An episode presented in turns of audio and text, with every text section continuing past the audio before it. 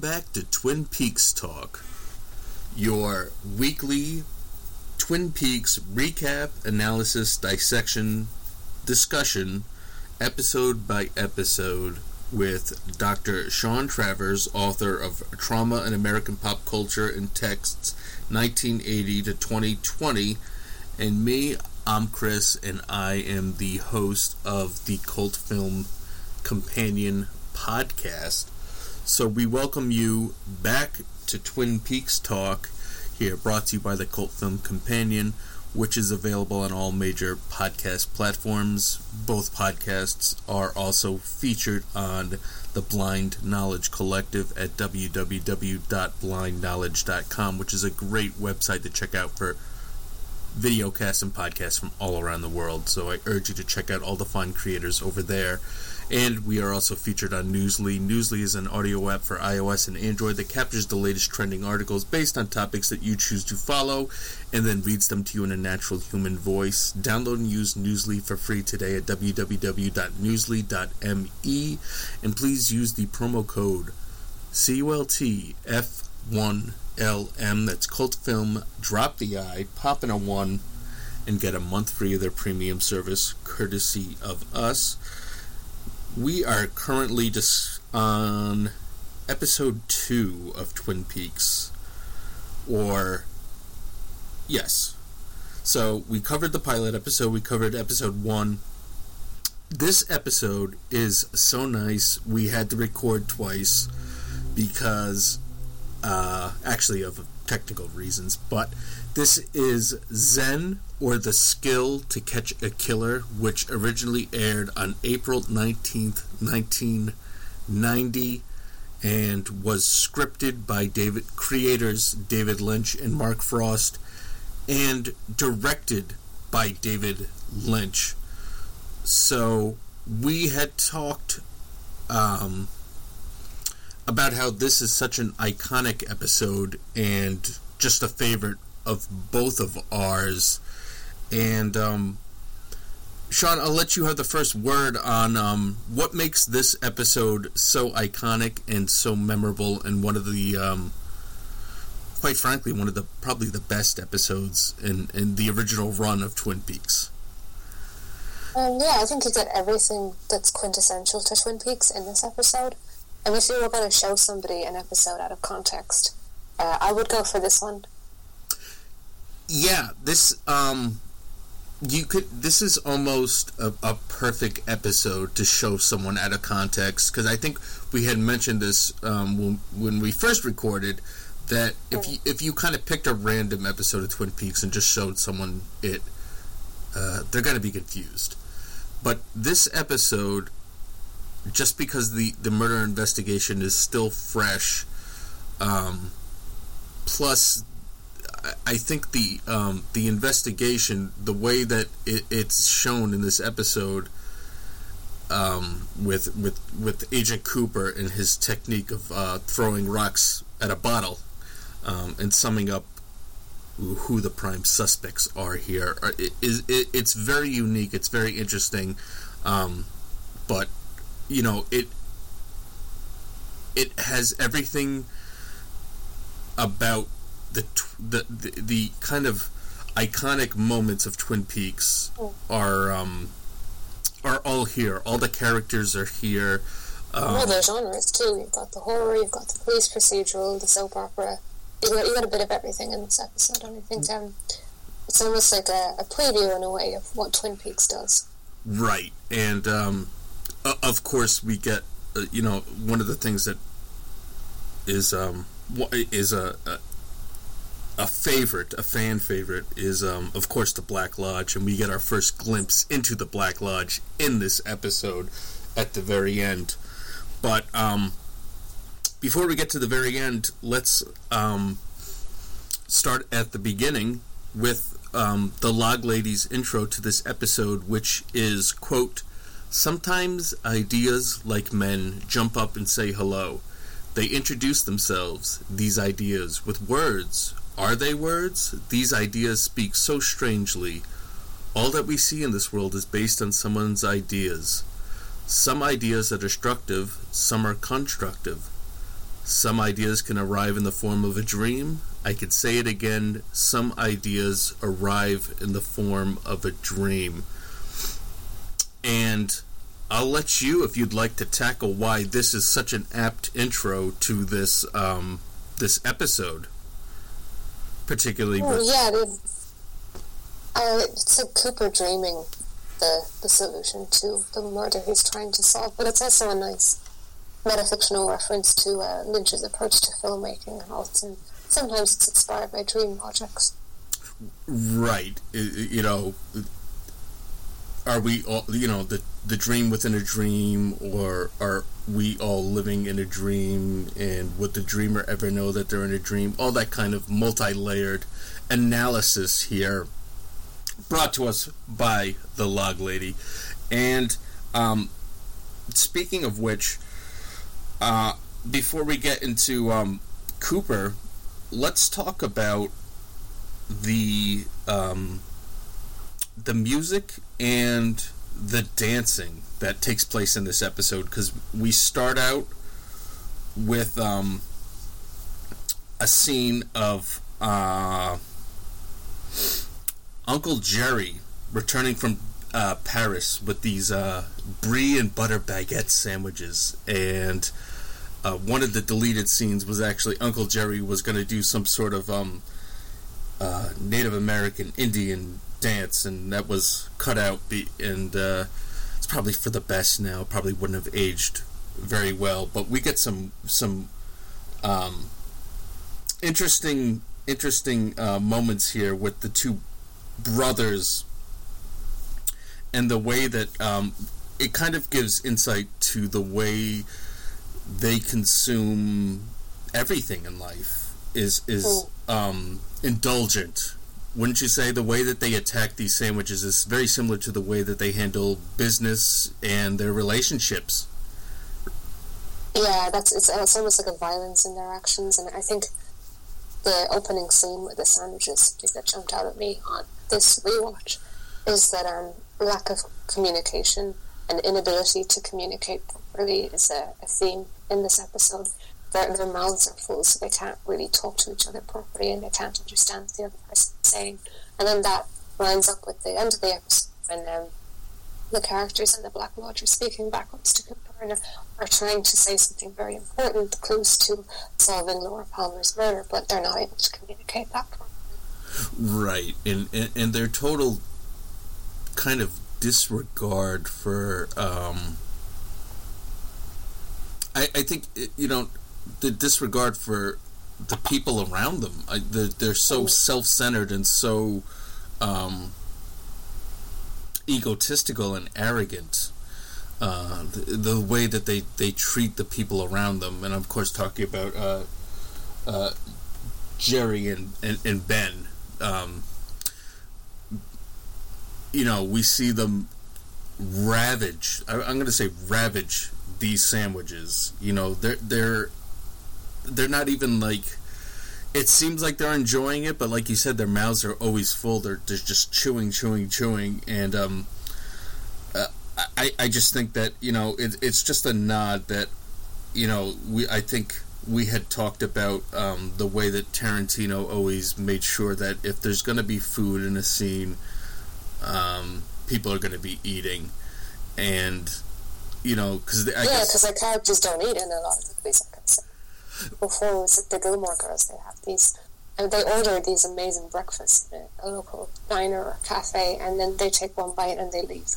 Really? Okay, because I was gonna say, I guess I'm just trying to think. Yeah, there's there's, you know, sitcoms and TV shows and movies that take place like in restaurants, and you'll never see a character eat, and um, and I think that was kind of just like at the time either a, a, creative kind of thing by a director or whatever, but then you know, um, certain people would uh, certain creators and creatives would would make sure to utilize the fact that well, if we're gonna have scenes, let's at least have them eating and. Uh, you know, you, you, like you said, you know, shows like the Gilmore Girls, they'll be ordering these elaborate meals, and you'll never see anyone eat of course, if you you know put on an episode of The Sopranos, you're going to see people um, at the very least, you're going to see Tony Soprano uh, downing a lot of food. But I guess th- there was a period of time there where it was kind of, like maybe uncouth or just uncool or just wasn't hip to have your characters uh, seen eating. So um, I wonder if that's just kind of Lynch making a comment on that, having these. Um, you know, another TV show would have Uncle Jerry show up with these elaborate baguette sandwiches, and nothing would come of them. In in his in his show, they get ravaged. Because he's eating, and then there's the epitomizes being hangry, doesn't it? right? Yeah, yeah, yeah. And then we see them go on to their, you know, it seems like their obsession are like the finer things in life, or just just strictly carnal pleasures. You know, um, good food, and then going, hopping on a boat and going up to um, One Eye Jack's, which is um, a brothel just over the um, just over the border in Canada, and we find out that um, Mr. Horne, Jerry, Audrey's father, um, uses uh, the department store as a way to kind of uh, find women for One Eye Jack. So um, Yeah, suddenly Twin Peaks gets like very dark. It's not wholesome. no, The wholesome town it purported to be in the, the first one or two episodes, depending on how you order these or number these. Right. Um, it, it, and that's what I like about these episodes is that sometimes it'll start out on a very dark note and then get humorous, or it'll start out on a humorous note. I, I guess the one could argue that every episode that you watch with the Twin Peaks, uh, with the, the the Log Lady intro, um, rather is is kind of um, entertaining and not really very serious because you know she's kind of a an odd character, but um, so we get the er, we get uh, glimpses into a lot of different things here in in this particular episode. We got to look at uh, One Eye Jacks, which um, will get um, more more attention in episodes to come. We got to look at the Black Lodge, and then of course we get um, some very very um, interesting um, scenes. Of course, you could say that about everything, every scene in Twin Peaks. But um, why don't you talk about the um, the Tibetan method that uh, that Doctor Cooper, not Doctor, I'm sorry, that Agent Cooper wa- had dreamed up and um, you know uh, how this little procedure goes because I think it's it, it, it's a very fun scene. This is this is a, a, a light scene for the show that's covering a very serious topic. So um, something that you know Lynch is, knows all too well. I mean, I think it subverts um, cop procedurals and detective shows because the detective Cooper isn't solving this case conventional logic. He's going a different route, and that might be something intrinsic to Cooper, or it might be his reaction to the environment he's in because he's beginning to realize that Twin Peaks um, isn't um, a conventional town. Right, and he's got this um this chalkboard with all those the suspects on it, and they all have the letter J in it for one um, either you know first or last name, and um, you know he throws he talks about the country of Tibet, and then how he dreamed up this method, and like you said, it's it's it's something that you wouldn't expect from uh, you know a regular FBI agent, someone that's uh, kind of very by the book. Um, and of course, we, we do get this character in this show with, with Albert, who's introduced to the, in this episode, and um, I, I love his character. I love the way Oh. that he, um, whereas Agent Cooper, kind of um, he feel like I, I think you you mentioned this. It feels like Agent Cooper's always been a part of Twin Peaks, whether or not he can Mhm. remember or not, just because of the way that he fits in so well with everyone. And then we have someone like Albert, who is uh Coming straight from X Files.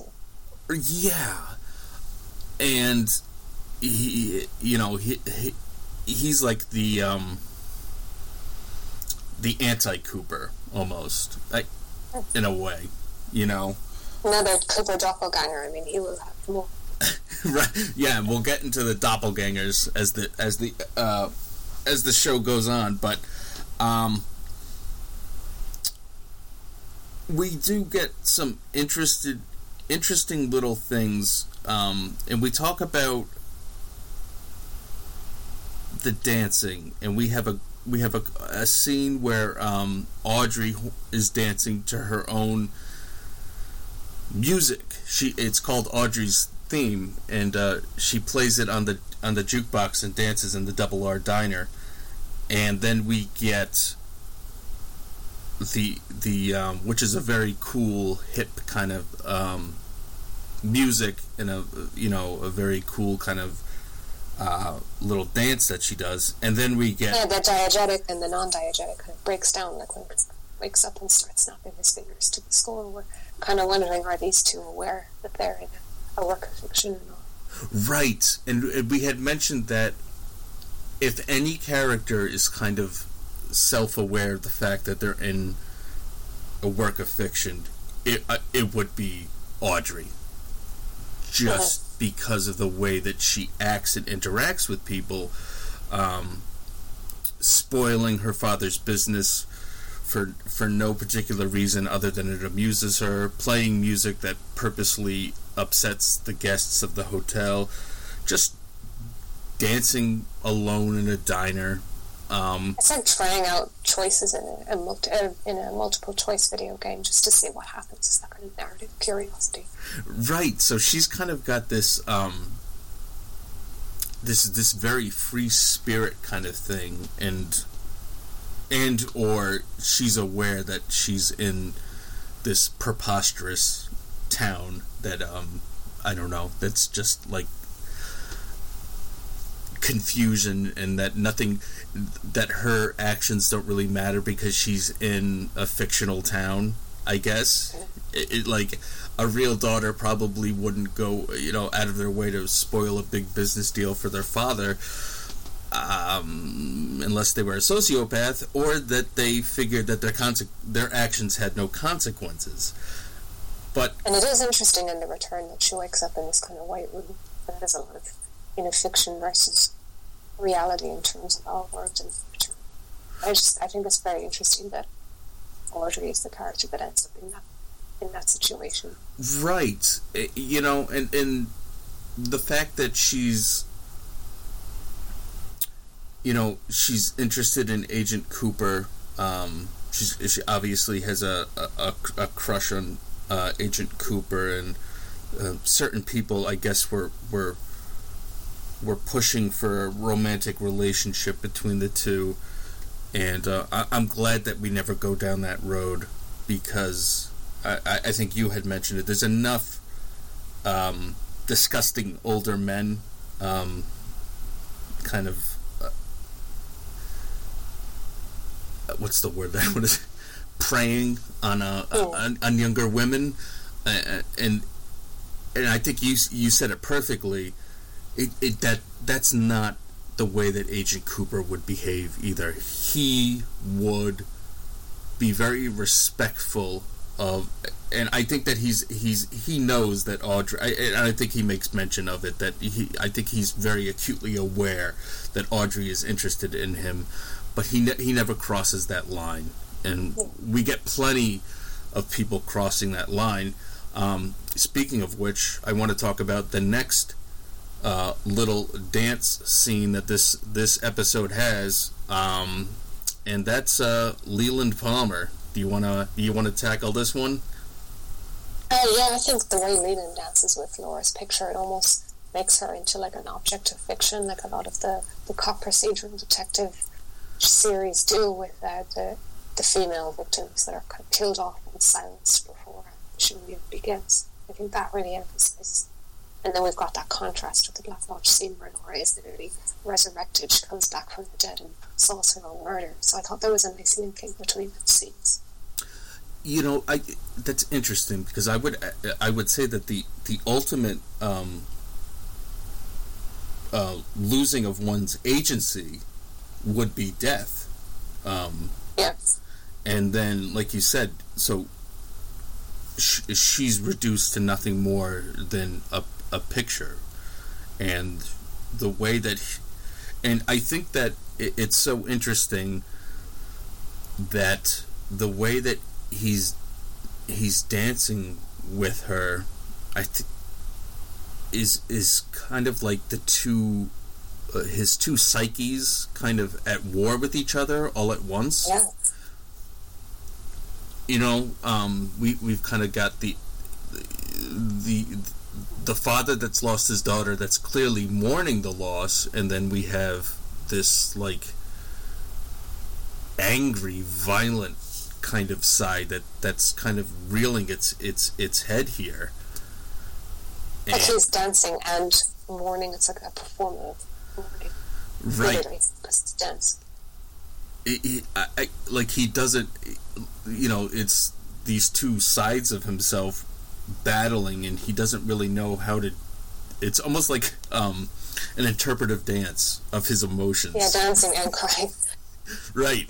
Um he he doesn't know um i think you know part of him uh, you know the bob part of him that that killed laura um would be would would be celebrating with a celebratory dance and the the mourning le- the mourning father is um is crying and i think it's very interesting that um the mother when this happens says what the hell is going on in this house and we kind of made um we were discussing about what's actually going on in this house because uh, obviously the Palmer house um is is kind of like a some sort of portal to evil.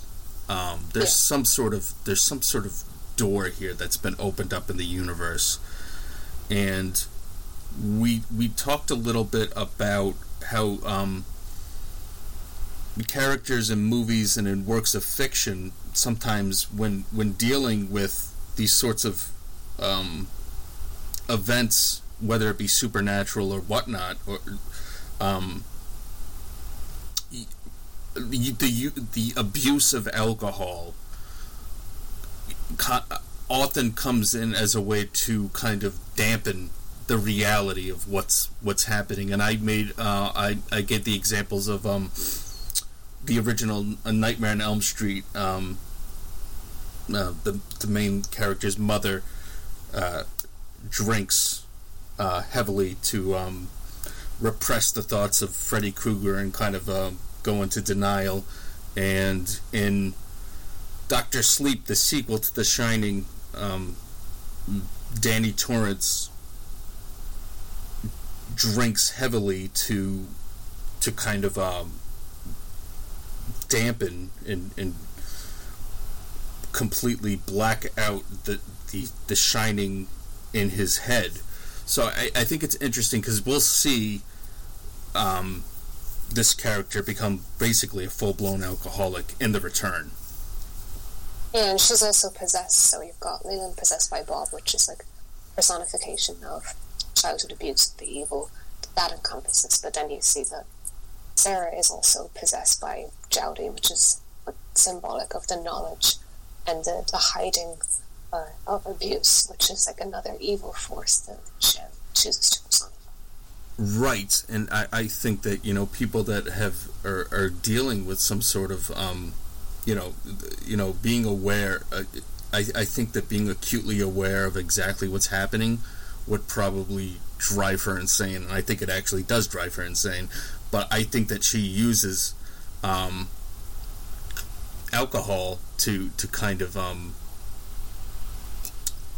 forget you know to for, it's almost a way of tricking herself into forgetting that she's possessed and that she kind of knows the whole time what exactly happened to her daughter and what kind of is going on in the house. Because we do see that she has these glimpses of of Bob you know she she knows that something's going on in the house. And she even I think it was the um either the first episode or the pilot episode where she's sitting on the couch and she's talking to the sheriff and she asks who's upstairs and she doesn't even know that it you know it's her her husband up there because it's almost as if she doesn't know which version of her family is is wandering around the house, and I I wonder if that's kind of um, what it would be like to live with someone that either has a substance abuse problem or someone that is um,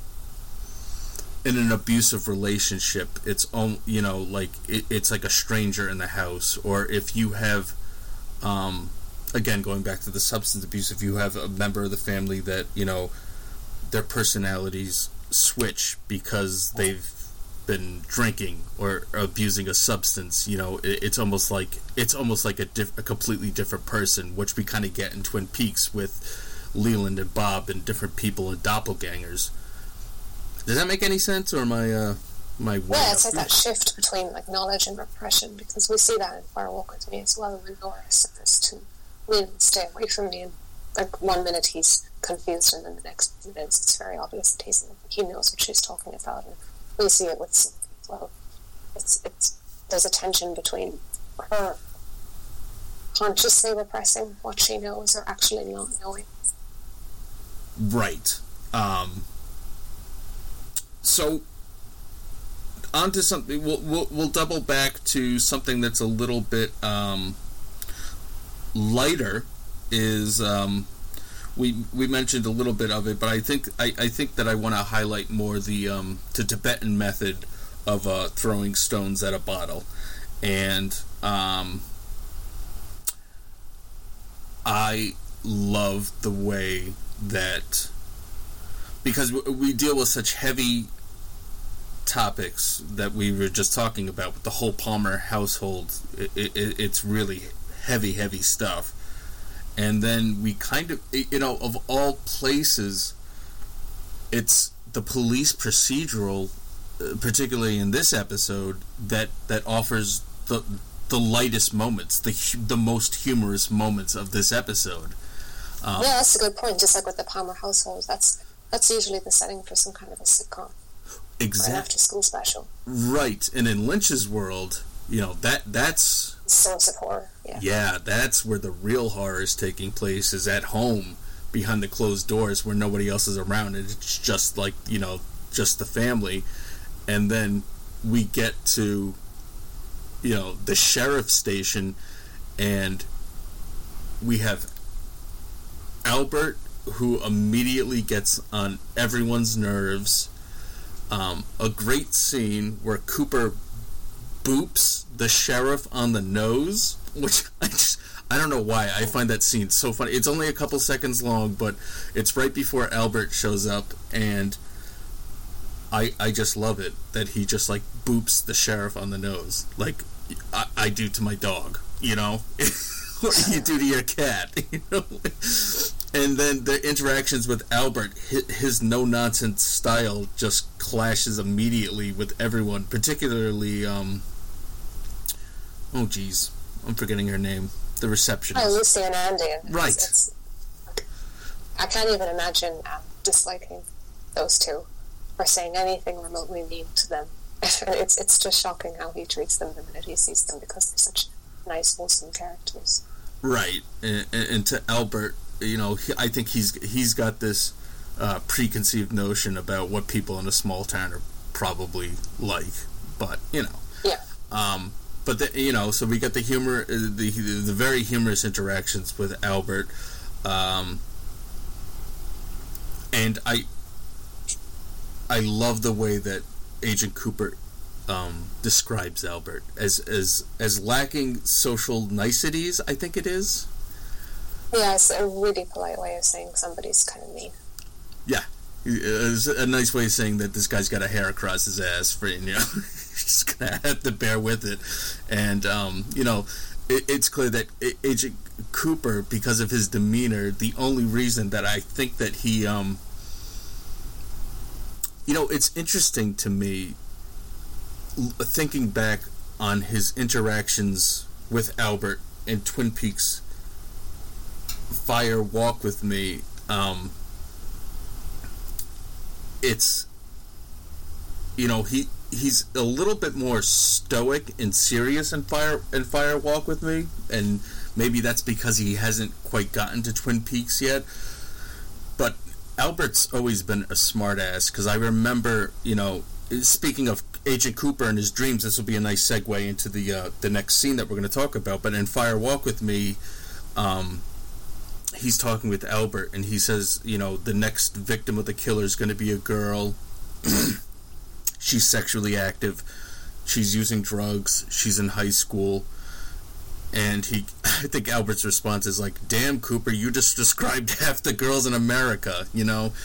Um, and then you know, so we've got that dream aspect from Fire Walk with Me, and then we have the Tibetan dream, and let's see if we can remember all of the J's. I'll start, and then um, we'll go back and forth and see if we can remember them all. Um, one of which was Lawrence Jacoby or Dr. Jacoby. Yeah, I was thinking James. Right. James, uh, Leo Johnson. Yep. And who are we missing? I know that there's um, a one eye, one eye. Oh, one-eyed Jacks. Yeah. Right, and it, I I love this procedure because everybody, you know, he starts out and he's got one of these um um chalkboards that that flips over so you have two sides to write on. So he he brings out the entire sheriff's station. So it's him, Hawk, uh, Lucy, Andy, and Sheriff Truman. And I love the way that they, they all they're all sitting there, and then when when he's t- talking to them about Tibet, they all like lean over, lean in like little kids, like in preschool or kindergarten, like they're being taught, like they're in a classroom. Yeah, I like that Harry kind of slowly comes around to it. At the beginning, you can tell he's he's very fond of Cooper, so he's he's playing along, and he starts leaning forward and starts um, getting uh, invested in what he's saying as well. Right. And we were talking about the different characterizations. I think that, you know, Andy is the kind of guy that will um will do anyone that Believe anything. will believe anything and do kind of he's very subservient um because he's the deputy so he respects the fact you know he respects the sheriff. He's also very subservient i would say to um to lucy in their relationship. S- and then uh, Sheriff Truman, I think, is very, um, is, is it strikes me as the type of person that if someone like Agent Cooper showed up in his town and was doing all these weird, bizarre stuff, but wasn't getting results, you know, he'd be tossed out on his ass. But I think Yeah. the fact that Cooper, who seemed we mentioned in other um, in our other talks, you know, seems a little bit. Um, naive almost very innocent but but he's he's also incredibly sharp and intuitive and then Yeah, like weirdly, this bizarre method actually works. Right. And i remember you know there, there's so many great little um little interactions of um of him with all the different various people. I think i think hawk is kind of um just because we'll, we'll see later on as the series progresses, you know, that he's, um, you know, he's a, a Native American and an, indigenous American, and they have very um, deep, um, kind of mythical or uh, borderline supernatural be- beliefs in in off uh, in, in in in different tribes. Um, so I think that he's he's more, you know, he's very sound minded, but he's also open to seeing if the you know sometimes you got to think outside the box. So we get this this uh, this whole thing where um, I think the scene is genius because, like you said, this is this makes for a perfect episode of Twin Peaks because you you get a rundown of all the main suspects of Laura Palmer's murder, and you know, before he throws a rock at the bottle, for each one, he has Lucy say her name and then say their relationship to Laura Palmer. And we yeah, actually, it's like a previously on Twin Peaks uh, segment. right. And instead of doing the previous on Twin Peaks segment, um, the beginning, yeah, it's in the middle of the episode. It's a really cool experimental way of presenting this. Right, because I, I I'm sure that you know there was certain you know this wasn't an easy show to get on the air to begin with, so I'm sure that there were a lot of um kind of network notes from some of the uh, the suits saying you know they were probably saying well you know you gotta you, you, might have to reinforce certain ideas here and there and like we kind of need to make sure that people are all keeping track of it and um, you know i'm sure that you know that's not the you know david lynch for sure i can i, I know and i'm sure mark frost were kind of just like well you know would, would would rather just be left alone and not do that but i'm sure but I, i'm sure that you know lynch got the note that like well you know we're three episodes in. Let's just make sure that the uh, the audience is keeping keeping up with the story. So let's uh, find a way of reiterating who the major suspects is and lynch you know I, i'm sure he probably had this dream of you know throwing rocks at a bottle. And he said that that's the way i'll do it you know? Fine. You you want us to to recap all the uh all, all the the main suspects and and to make sure that that we um you know, candidly put exactly what their relationship to Laura Palmer is. So uh, yeah, we'll do that. And then you know, the the whole procedure is him throwing rocks at a bottle, and uh, the two. I think it. Leo Johnson and Dr. Jacoby. Um, which one? One of those two names, the bottle hits and falls over, and the other one, the bottle breaks. Do you recall which one was which? Oh, um, I think so. I'm trying to think backwards with this. Yeah. Uh, which one of these guys was more involved in Laura's life? I think I think she knew Jacoby better. I was gonna say I think the bottle broke with Doctor Jacoby. I think. yeah. I think so. Um. And Leo kind of has his own subplot, really.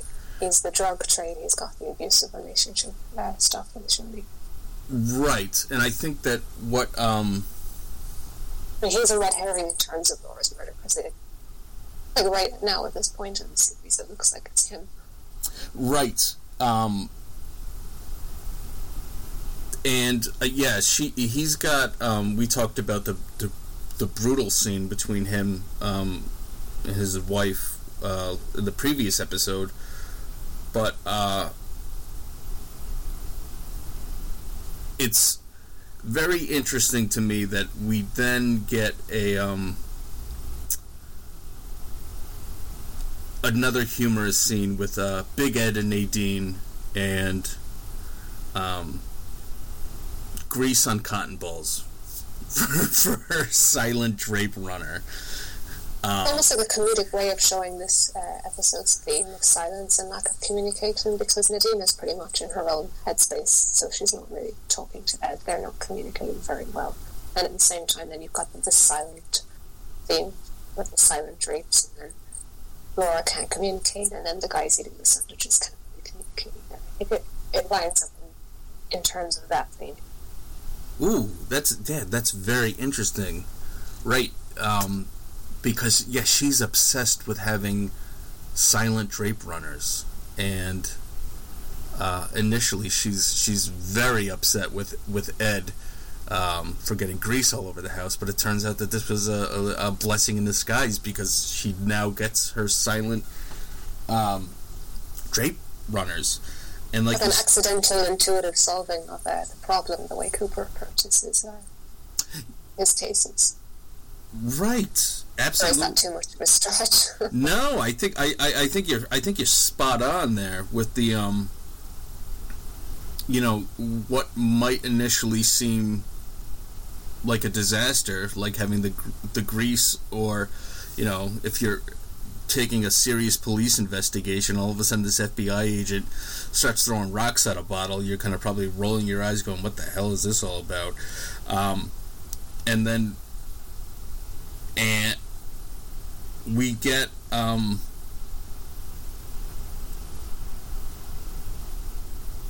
what are we missing anything before we get to the end? Because the I was thinking that the like um Cooper opening Harry's nose is almost like the reference to the drug trade when Laura touches her nose in the Black Lodge. he's like, yeah, he's he's like, yeah, yeah, because uh, um. And you've got the cocaine stuff in the, the forest scene, which I think looks a lot like a found footage horror. It looks very Blair Witch. Oh yeah, it does. Um, is this the? Uh, this is is this the episode where they? Um, yes, um, Bob and Mikey are, are going out, and the whole drug trade is taking place within um, footballs, and yeah. you think that Leo's going to kill um, Bobby, and because he tells him to go out, he you know tells him to go out for a pass, and he's holding a gun, and he, and so basically Bobby's running for his life, and he turns around, and all of a sudden you see this this football just like hit the hood of the car.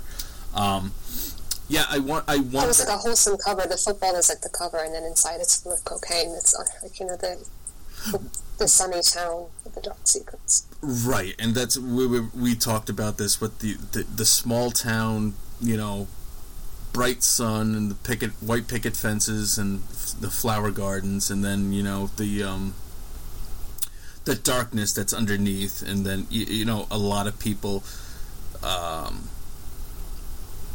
high school football is a big thing and then you know yeah it's like the wholesome all-american sport but you know what happens when you cut open a football in twin peaks it's full of cocaine you know it's just very interesting stuff um, just multi-layered things and i think that, i think it's very interesting though that you said that you know cooper booping the sheriff on the nose might be a reference to cocaine because um, the sheriff just like I, I, remember when they were going through Laura Palmer's diary.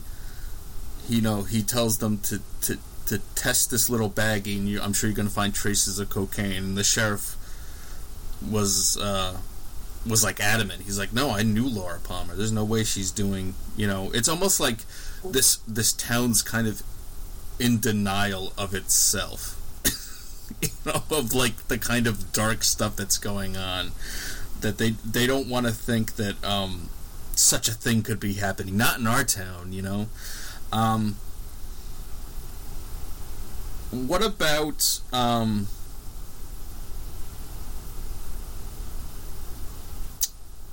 oh, what was I gonna say? Um,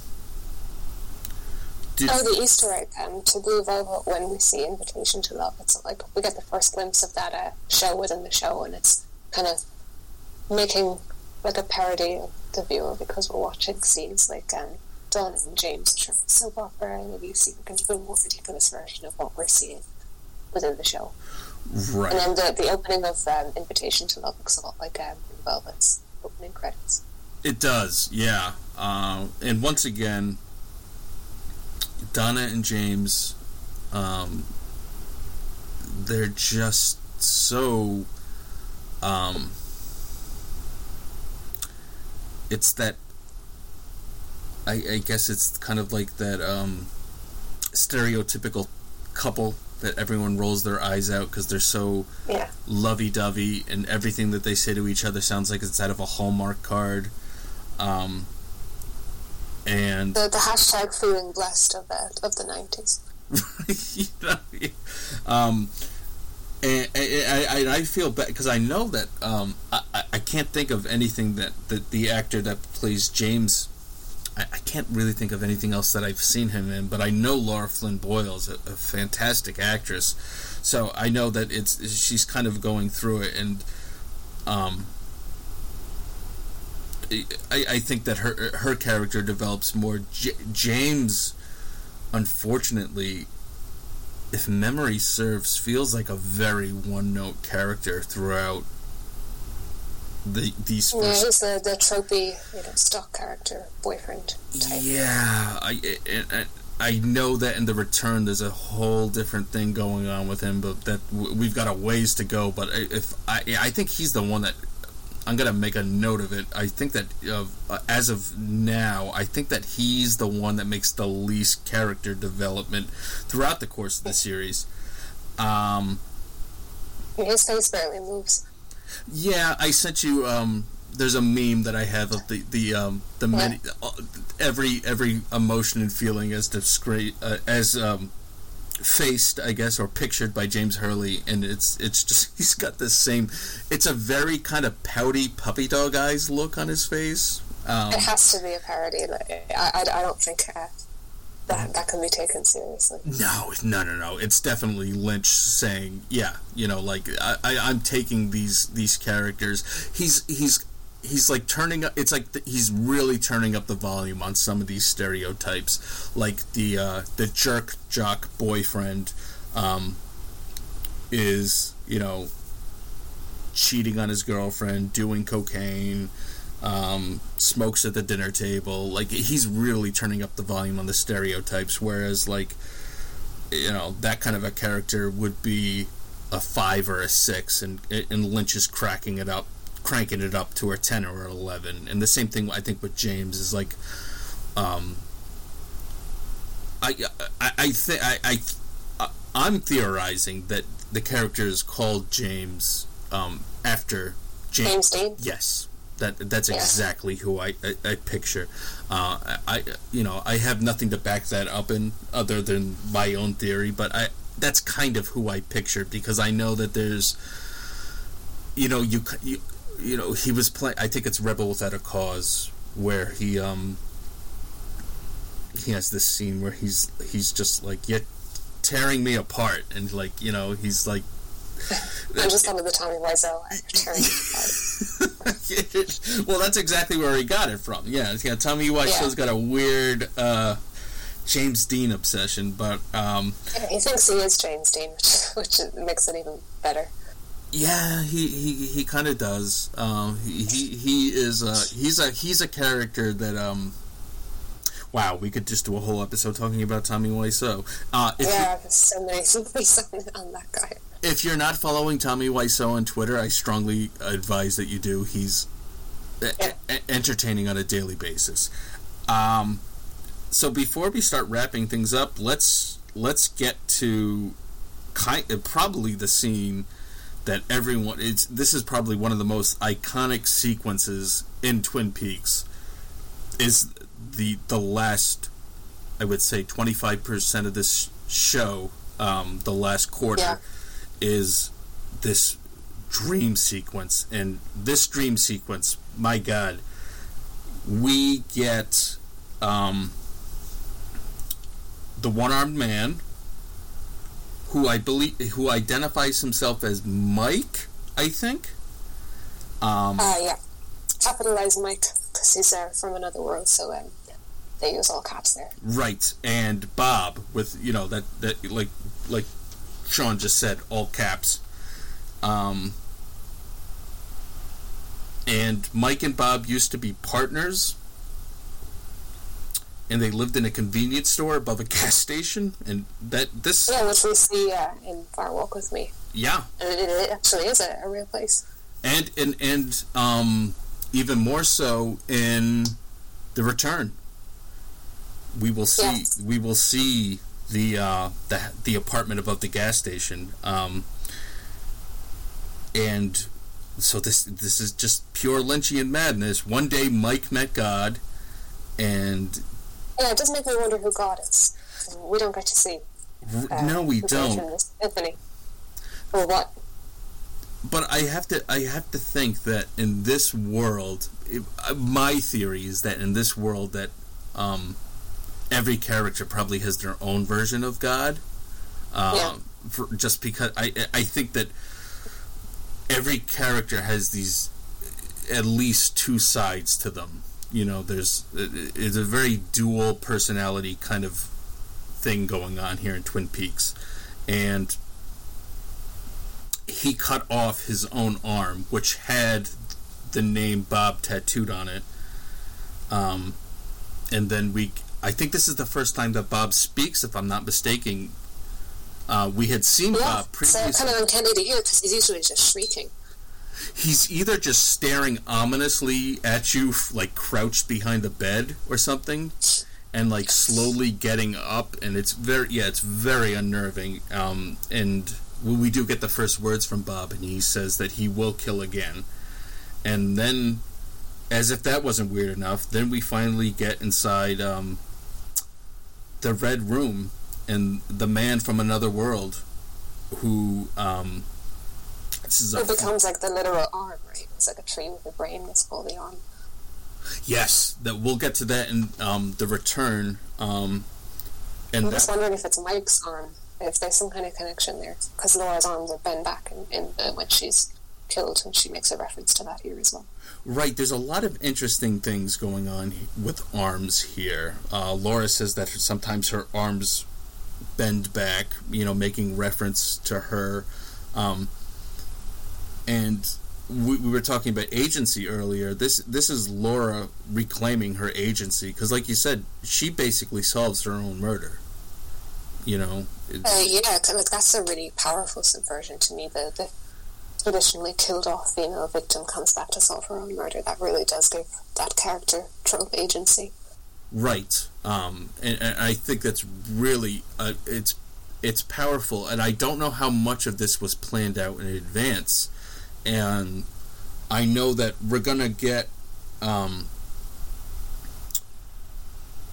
you know, not only is Cheryl Lee the the, the, lead in uh, Fire Walk with Me, but we're gonna get Laura's cousin played by Cheryl Lee.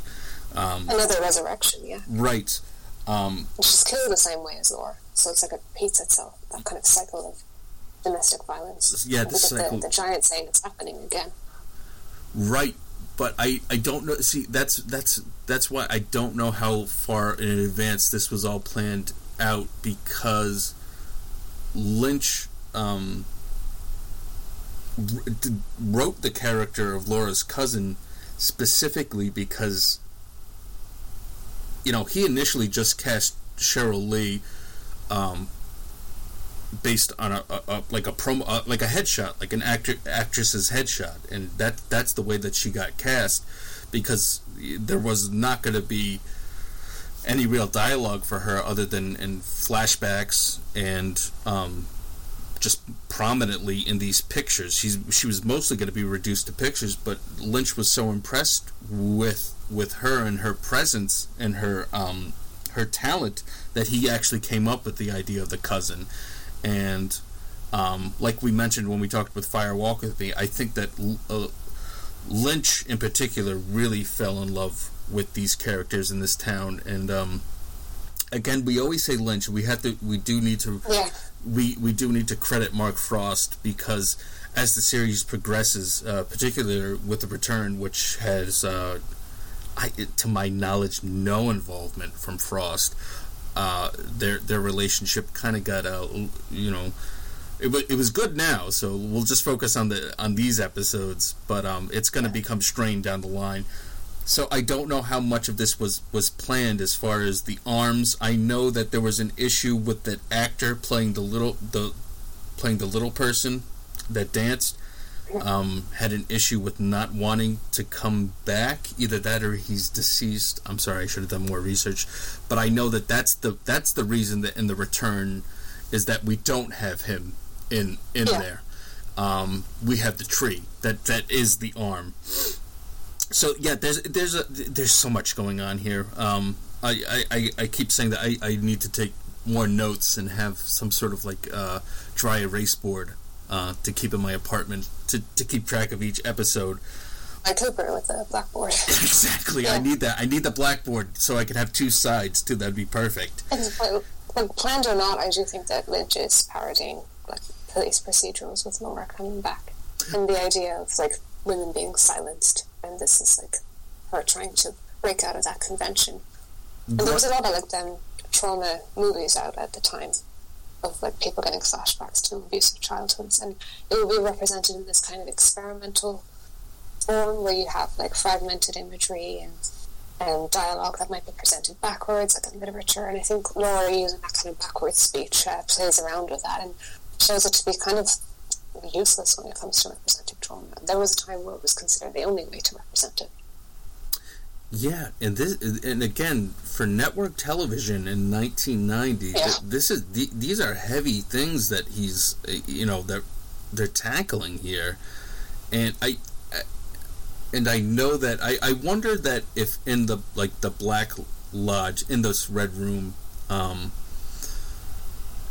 it's very dreamlike and it almost feels like uh, you know if if for those of people that don't know that oftentimes people with trauma, our brains have this like self defense mechanism.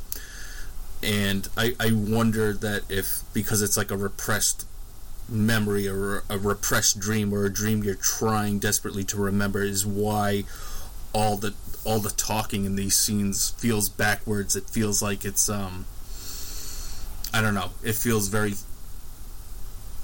odd. It feels very out of place. It doesn't feel natural. So, um, I think the meta commentary is like a parrot with the flashing lights because it looks like a TV and the, the reflective glare of the TV. Because um, in Fire Walk with Me, you see the TV being smashed. It's like we're breaking conventions here. right.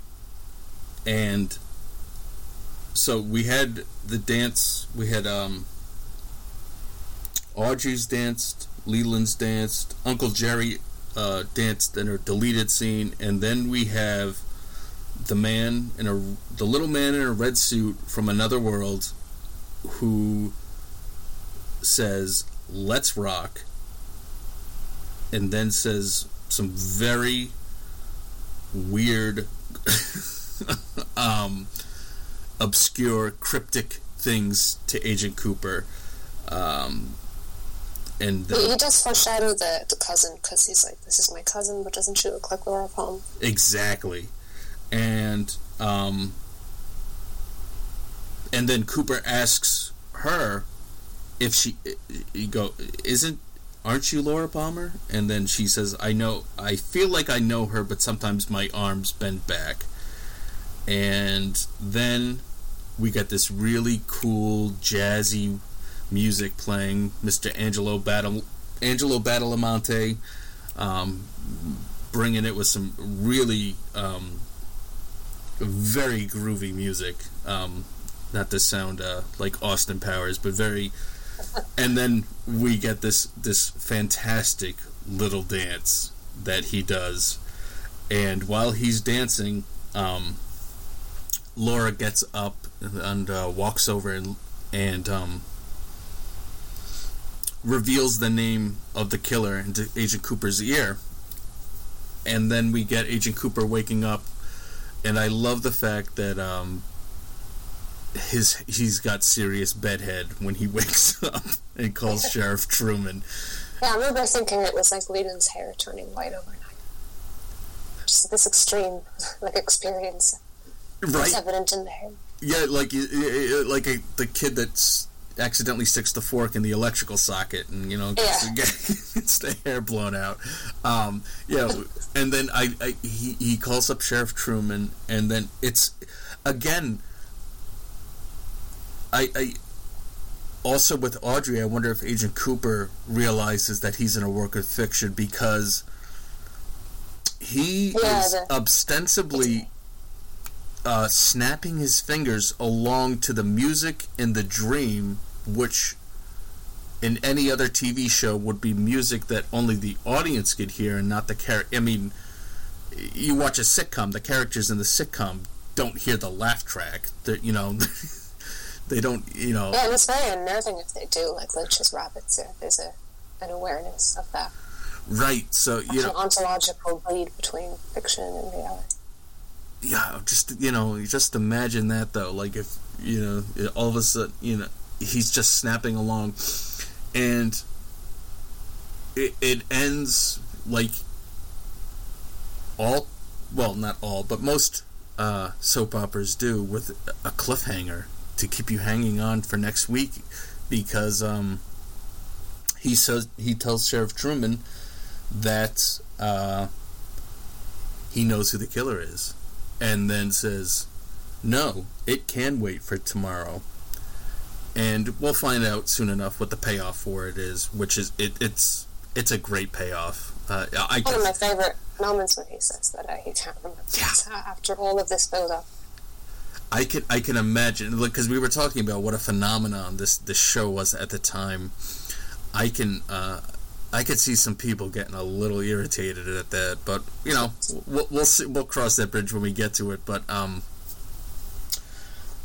uh, let's let's uh, wrap up um, episode two, which is Zen or the skill to catch a killer. Um, we'll start first with anything in particular that anything in this episode that you didn't particularly like, or anything that um. Before we get to the highlights, let's talk if there's any uh, low points in this particular episode. Uh, for not really. I think this is one of the, the more, I don't want to say perfect Lynchian episodes, but I mean, that's the only way I can describe it. A quintessential Twin Peaks. We've got here you know, the only thing that I would say is um, the the syrupy sweet um, Donna and James stuff. Yeah. But this, but in this episode, this episode again, um, why it's one of the probably one, if not the perfect Twin Peaks episode, is that it's paced so quickly and it it goes it just flows so smoothly and effortlessly that you, it, these 45 minutes pass like it was nothing. So we don't spend a lot of time with uh, James and Donna being um, uh, overly lovey-dovey. Um, and yeah, other than that, like this episode, I, I, everything about it, I'm just looking over here at the plot synopsis. It's just genius. Um, any any anything that you want to highlight? Is there a particular scene? What would you say is like the uh, the ultimate scene to highlight from this particular episode or scenes? I think the Lodge scene because it's it's been like referenced so much across pop culture. We, we get it in Simpsons as well. We get it in Hot Six. I think we even see it in Scooby-Doo Mystery Incorporated. R- yeah, so that it, it, it's just that iconic. It, it really is. It, it it truly was unlike anything that people were had seen on TV. Um, again, it, it's kind of hard with um, sometimes for people to to kind of put themselves in that the frame of mind that we're talking about 1990 where we didn't have dozens of streaming services and there weren't or you know series weren't being um, binge watched you know you would have to you would have to wait each week to check check out an episode of Twin Peaks, and um, so this, the, yeah, I, I I'm gonna concur with you that the uh, the Black Lodge scene is just um, it, it's so iconic. It, it it's. there's another layer reveal later that we find out that Laura had this dream as well. It's just Cooper's dream; it doesn't belong to him alone. Right. So yeah. The, so the, the, this this episode um, just carries through with the story so perfectly. It sets up new characters, and um, it really it, it, ends on such a great cliffhanger. And um, I I'm with you. I love the reveal that he he forgot. he forgets who the name is. But uh, I could see some people getting ticked off on that. But we'll, we'll be covering episode three next week. Um, please follow uh, Dr. Sean Travers on Twitter and Instagram. Her links are in the episode description, and um, her pinned tweet is uh, all about how you can find her book and where to buy it. So please check that out, and uh, thank you all for joining us for another um, episode of Twin Peaks Talk. Uh, we're going to call it Twin Peaks Talk and, and, until we can think of anything a little bit more clever. Yeah, pinned tweets and Twin Peaks. I don't know. It's a work in progress. Pinned, yes, yes. Pinned tweaks talk.